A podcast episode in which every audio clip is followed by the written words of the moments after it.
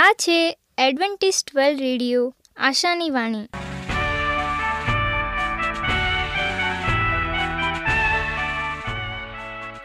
હું ગામિત સ્નેહા, અમારા આજના પ્રસારમાં તમારો હાર્દિક સ્વાગત કરું છું. આજે તમારા માટે અમે ખૂબ સુંદર, સ્વાસ્તિક અને આત્મિક વિચારો લાવ્યા છીએ. પણ તે પહેલાં સાંભળો દેવની સ્તુતિ માટે આ ગીત.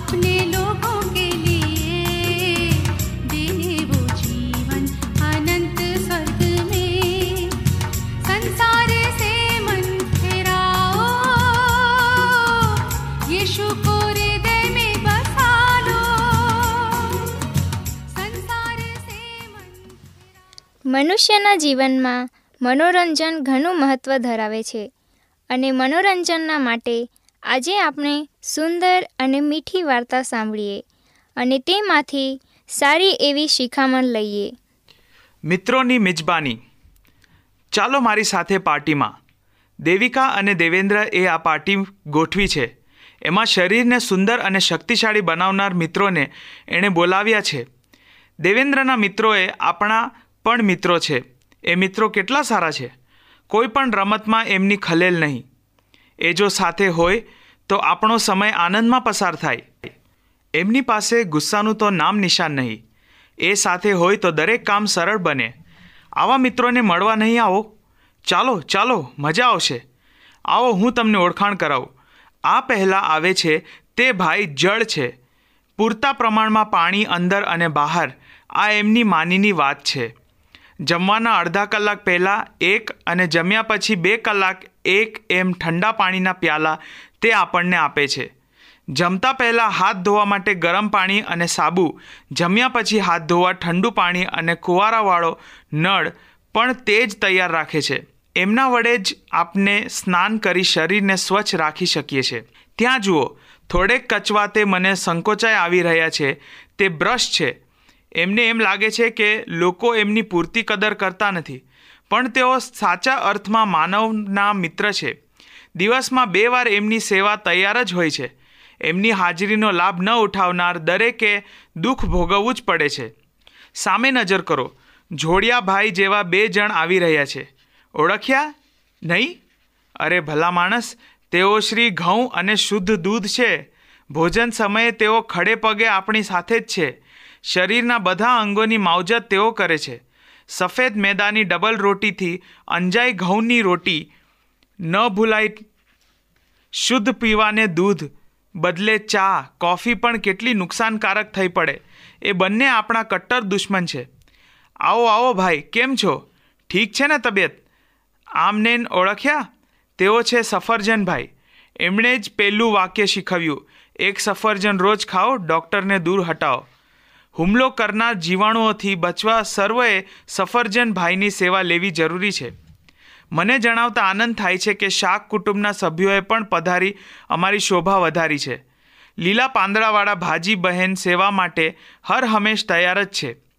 તંદુરસ્તી વધારવી એમને માથે છે. નાની છોકરીઓના વાળ એમના ઉપયોગથી ઘૂંઘરાળા થાય છે. લોહીને લાલ રાખવું અને દાંતને સફેદ તથા મજબૂત બનાવવા આ એમના જાણીતા ગુણો છે. નારંગી રંગમાં શોભતા ગાજરભાઈ, તમારા ગુણના વખાણ તો હું નહીં જ ભૂલું. તમારા આવવાથી અમારા આનંદમાં વધારો થયો છે. તમારા ઉપયોગથી લોહી શુદ્ધ અને શક્તિ આપનાર બને છે. શાક કુટુંબના આ એક ભરોસાપાત્ર સભ્ય છે. તેમનું નામ બટાટા. એમની ઓળખાણથીની શી જરૂર છે? જાડા થવું છે? એમને મળો. એમ શરમાઓ નહીં બહેન, એમનું નામ પાપડી બહેન છે. ક્યાં ગયા વટાણાભાઈ હમણાં તો તમારી સાથે હતા. કુટુંબના બધા જ સભ્યોએ જવાની જરૂર નથી, એવું માએ એમને કહ્યું હતું. પાપડી બહેન લજ્જાથી બોલ્યા, ઠીક છે, એમની ગેરહાજરીનું જો કે દુઃખ છે, પાપડી બહેન જેટલો તમારો આકાર નાનો છે, એટલા જ તમારા ગુણ મોટા છે. તમારા ઉપયોગથી શક્તિનો ભંડાર મળે છે. સભાપતિ, અમે આમનું સ્વાગત કરીએ છીએ. આ બાલ દોસ્તોના નામ છે અખરોટ અને બદામ. નાના પણ ઓછા નહીં. એમનું કામ ખરેખર અમૂલ્ય છે. શરીરના વિકાસમાં મદદ કરી શક્તિશાળી બનાવવાનું કામ આ બંને મિત્રોનું છે. આમ સર્વની વચ્ચે દેવેન્દ્ર એના ખાસ મિત્ર વ્યાયામને પણ બોલાવ્યા છે. ઈમાનદાર પરિશ્રમ આવું એમને ઘણીવાર કહીએ છે. આપણી તંદુરસ્તીને તેઓ ખીલવે છે. બાગ બગીચામાં આપણી સાથે રહેતા તેઓને આનંદ આવે છે. એમના નાના ભાઈને મળો. એમનું નામ રમત છે.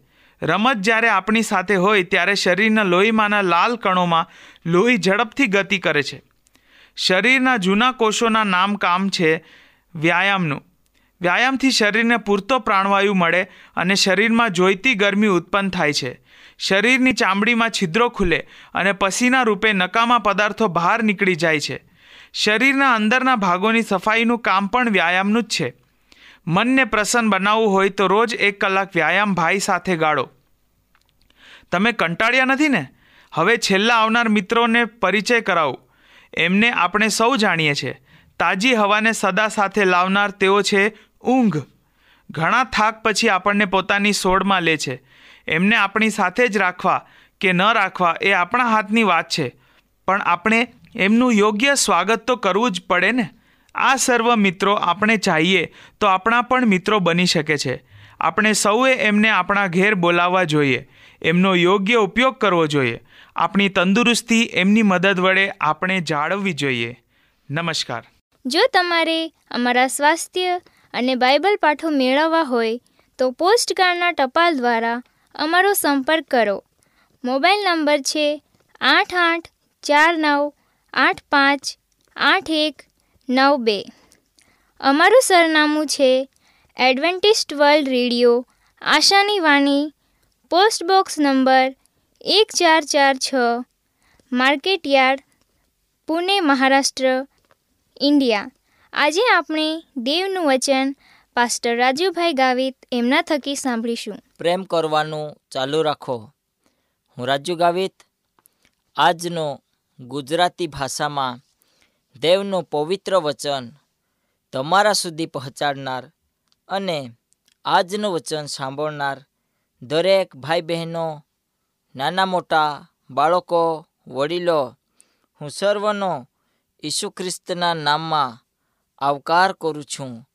આજે આપણે દેવના વચનમાંથી શીખીએ કે આ પૃથ્વી પર આપણે જ્યાં સુધી જીવંત છીએ અને જીવનાર છે, જ્યાં સુધી દેવ તરફથી તમને અને મને આયુષ્ય મળ્યો છે અને જ્યાં સુધી આપણે અહીંયા છીએ, ત્યાં સુધી આપણે આપણા જીવનમાં પ્રેમ કરવાનું ચાલુ રાખીએ. હવે આ પૃથ્વી પર ઘણા જાતના પ્રેમો છે અને એમાંથી જે દેવે તમને અને મને પ્રેમ કરવાનું શીખવાડ્યો છે, જે પ્રેમ દેવ તરફથી છે, જે પ્રેમ દેવે પોતે આ લોકોને શીખવાડ્યો છે, આ પ્રેમ આપણે આપણા જીવનમાં લોકો માટે આ પ્રેમને આગળ વધારીએ, પ્રેમ કરીએ અને એવી રીતે આપણે પરમેશ્વરની સાથે ચાલીએ. કારણ કે બાઇબલ કહે છે, જે દેવથી જન્મેલો છે, તે પ્રેમ છે, કારણ કે દેવ પોતે પ્રેમ છે. વહાલા મિત્રો, દેવનો સ્વભાવ પ્રેમળ છે, અત્યંત કૃપાળો છે, અત્યંત પ્રેમળ છે, એટલા માટે બાઇબલ કહે છે કે, જે સમયે આદમ અને હવાઈએ પાપ કર્યો અને આ એવો ભયંકર પૃથ્વી પરનો બીજો પાપ હતો કે જે પરમેશ્વરની આગળ મનુષ્યએ કર્યો હતો અને મનુષ્યના સ્વરૂપમાં તેઓએ પહેલો પાપ કર્યો હતો. અને આજે આપણે બાઇબલની અંદર જઈએ છીએ તો બાઇબલ કહે છે કે આ પૃથ્વી પર આદમ અને હવાએ પહેલો પ્રેમ કર્યો હતો. અને આ પ્રેમ હતો જે દેવે શીખવાડ્યો હતો. વહાલા મિત્રો, આજે પરમેશ્વરનું વચન તમારા માટે, મારા માટે, બધા માટે જ છે. અને દેવ જે લોકો તેમના કહ્યા પ્રમાણે ચાલે છે, તેઓ પર તે પ્રામ કરે છે અને પાપીઓ પર તે પ્રેમ કરે છે. પરમેશ્વર કોઈનો અધિકાર કરતો નથી. પાપીઓનો અંગીકાર કરે છે. દુષ્ટ લોકોને દુષ્ટાઈ તછી દેવા માટે તે કહે છે. આજે આપણે આપણા ઓડોશી પડોશી રહેતા, આપણે જ્યાં છે, જે પરિસ્થિતિમાં છે, જે એરિયામાં છીએ ત્યાં આપણે ઘોણાખોરા લોકોને અનેક વસ્તુઓ આપીને આપણો પ્રેમ આપણે દર્શાવી શકીએ છીએ. આપણે યશૈયા તેનો અઠ્ઠાવનમો અધ્યાય અને દસ કલમ વાંચીએ. ત્યાં એ કહે છે કે, અને તારી જે ઇષ્ટ વસ્તુઓ છે તે તું ભૂખ્યાઓને આપી દે અને દુઃખી માણસના જીવને પણ તું તૃપ્ત કરે, તો તારો જે પ્રકાશ છે તે અંધકારમાંથી ઝળકી ઉઠશે અને તારા ગાઢ અંધકાર બપોરના જેવો તે થઈ જશે. વહાલા મિત્રો, એક યહૂદી વ્યક્તિ ઉપાસના આગેવાન હતા અને તેમના પત્ની જે લિંકન નેબ્રાસ્કામાં રહેતા હતા, તેઓને અશ્વલીલ અને ધમકીઓ ભર્યા ફોન આવવા માટે શરૂઆત થઈ હતી. તેઓએ શોધી કાઢ્યો કે તેમને આ કોલ એક કોઈ વ્યક્તિ કરે છે કે જે કોલસ કોલનના આગેવાન તરફથી આવતા હતા. તેમની ઓળખ જાણીને તેઓ તેની પોલીસમાં લઈ ગયા, પરંતુ તેઓએ તેને સુધારાવાદી અભિગમ આપવાનો નક્કી કર્યો. જ્યારે તેઓને જાણવા મળ્યો કે તે અપંગ છે, ત્યારે તેઓએ તેના દરવાજા પર ભજન બતાવ્યો. તે એકદમ જ ફફડી ગયો. તેનો દ્વેષ તેઓએ તેમના પ્રેમમાં પીગળી ગયો. આ દંપતી તેની મુલાકાતે લેતો રહ્યો અને તેઓની વચ્ચે મિત્રતા વધી તેને યહૂદી બનવાનું પણ વિચાર્યો. વહાલા મિત્રો, આપણને દુષ્ટતાના બંધનો છોડવા અને ઝુસરીના જતર છોડવા, દબાયેલાઓને મોકળા કરીને વિદાય કરવા અને વળી સર્વ ઝુસરીને ભાંગી નાખવી, જે ઉપાસ હું પસંદ કરું છું. તે શું એ નથી? ભૂખ્યાઓને તારી રોટલી વહેંચી આપવી અને ભોટકતા ગરીબોને ઘેર લાવવા શું એ ઉપવાસ નથી? નાગાને જઈને તારે તેને વસ્ત્ર પહેરાવવો ને તારા બંધુઓથી મો સંતાડવો નહીં. યશયા અઠાવનમો અધ્યાય છથી સાત સુધી આપણને એ મજાની વાત એ છે કે લિંકનમાં રહેતા એ દંપતીએ ભૂખ્યા જુલમીની સાથે મિજબાની કરીને તેને જમાડ્યો અને પોતાનો ઉપવાસ રાખ્યો તેમજ તેને અન્યાયી પૂર્વગ્રહોના બંધનમાંથી મુક્ત કર્યા. આપણે આ પૃથ્વી પર જ્યાં સુધી જીવીએ છીએ ત્યાં સુધી આપણને આ ક્રિયા કરવાની છે. આપણા જીવનમાં આવા કાર્યોને આપણે લઈને ચાલીશું. કારણ કે આપણે આ મહત્ત્વપૂર્ણ આધ્યાત્મિક સિદ્ધાંત વિશે આજે શીખી રહ્યા છે, જે પ્રબોધક યશયા દ્વારા દર્શાવવામાં આવ્યા છે. વહાલા મિત્રો, આપણને દેવનું વચન અલગ અલગ જગ્યા પર, અલગ અલગ સ્થળ પર એ કાર્ય કરવા માટે કહી રહ્યો છે. યશયા પંચાવનમો અધ્યાય અને પહેલી કલમ. ત્યાં લખે છે, હે તૃષિતજનો, તમે સર્વ પાણીની પાસે આવો, જેની પાસે કોઈ પણ નાનું નથી અને તમે પણ આવો, વેચાતું લો અને ખાવો. વળે આવીને નાના તથા મૂલ્ય વિના દ્રાક્ષરસ કે દૂધ તમે વેચાતો લો.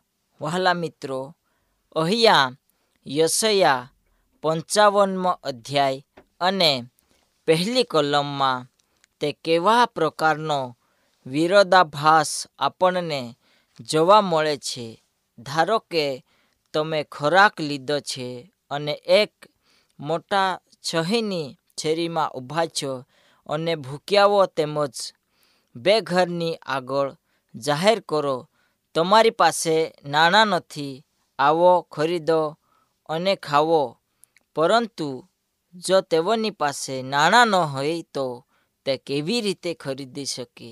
વહાલા મિત્રો, આજે પરમેશ્વર તમને અને મને એ બાબત શીખવાડે છે કે આપણે આ કૃતિ અથવા આ કાર્ય કર્યાથી આપણે પ્રેમ દર્શાવીએ છીએ અને આપણો પ્રેમ પરમેશ્વર તરફથી આપણને પ્રાપ્ત થયો છે, એ ત્યાં દેખાય છે.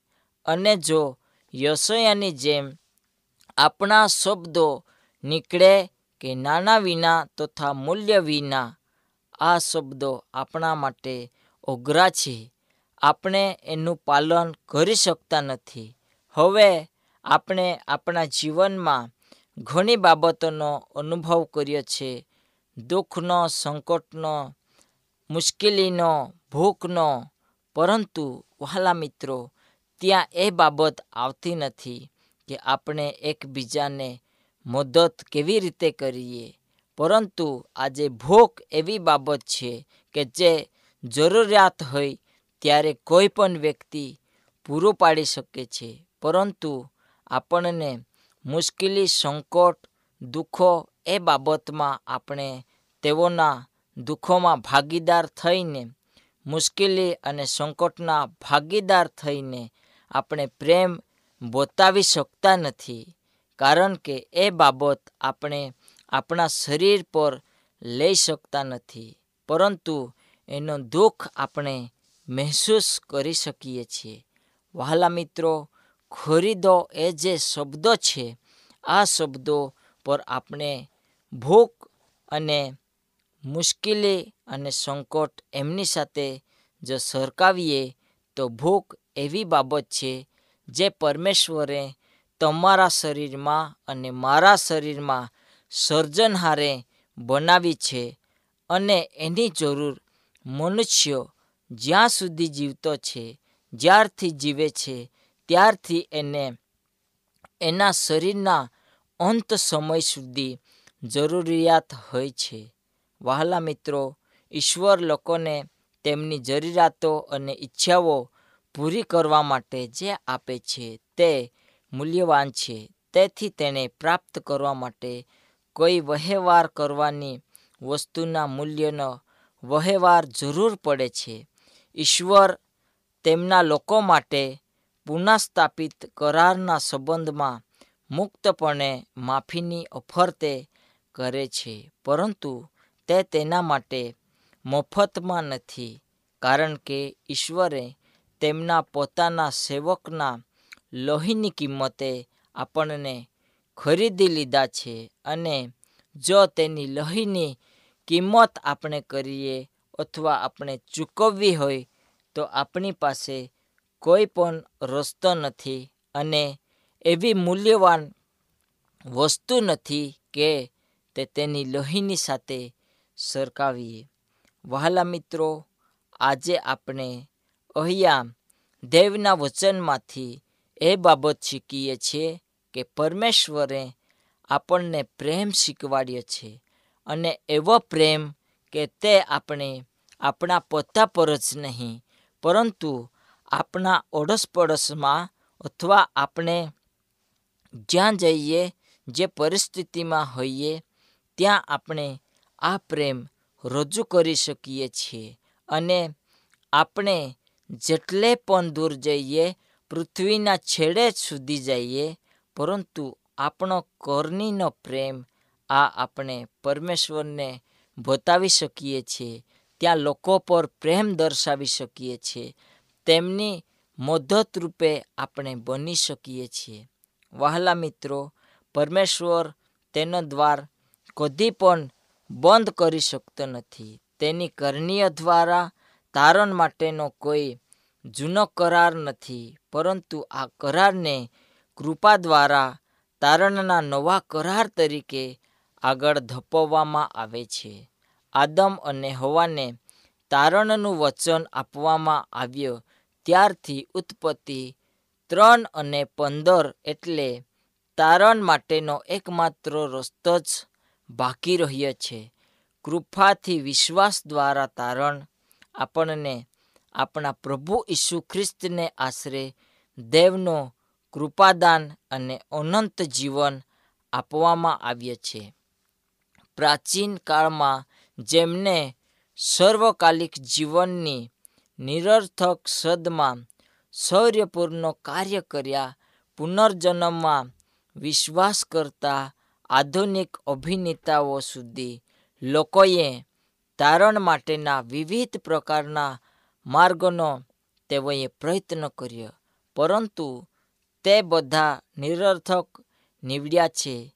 આ જ કારણ છે કે તેઓએ ઈસુ વિશે અને ઈસુએ વધસ્તંભ પર તેમના માટે શું કાર્યો પરિપૂર્ણ કર્યો, તે જ આજે જાણવાની ઘણી જરૂર છે.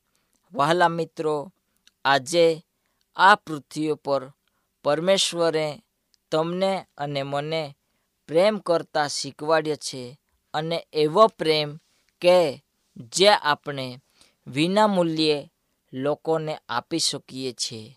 આ પૃથ્વી પર પરમેશ્વર જ્યારથી આવ્યા, ત્યારથી તેમણે અને મને પ્રેમ કરવાનું શીખવાડ્યો છે અને આપણે આપણા જીવનમાં પ્રેમ કરતા રહીએ, પ્રેમ કરતા શીખીએ અને પરમેશ્વરનો સ્વભાવ પ્રેમનો છે.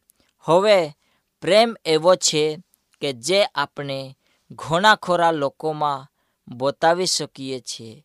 પરમેશ્વરનો શબ્દ પ્રેમાળ છે અને એ શબ્દો આપણા જીવનમાં વિશેષ કરીને કામ કરી જાય છે. અને એવા મહાન શબ્દો કે જે પરમેશ્વર તરફથી આપણને પ્રાપ્ત થયા છે.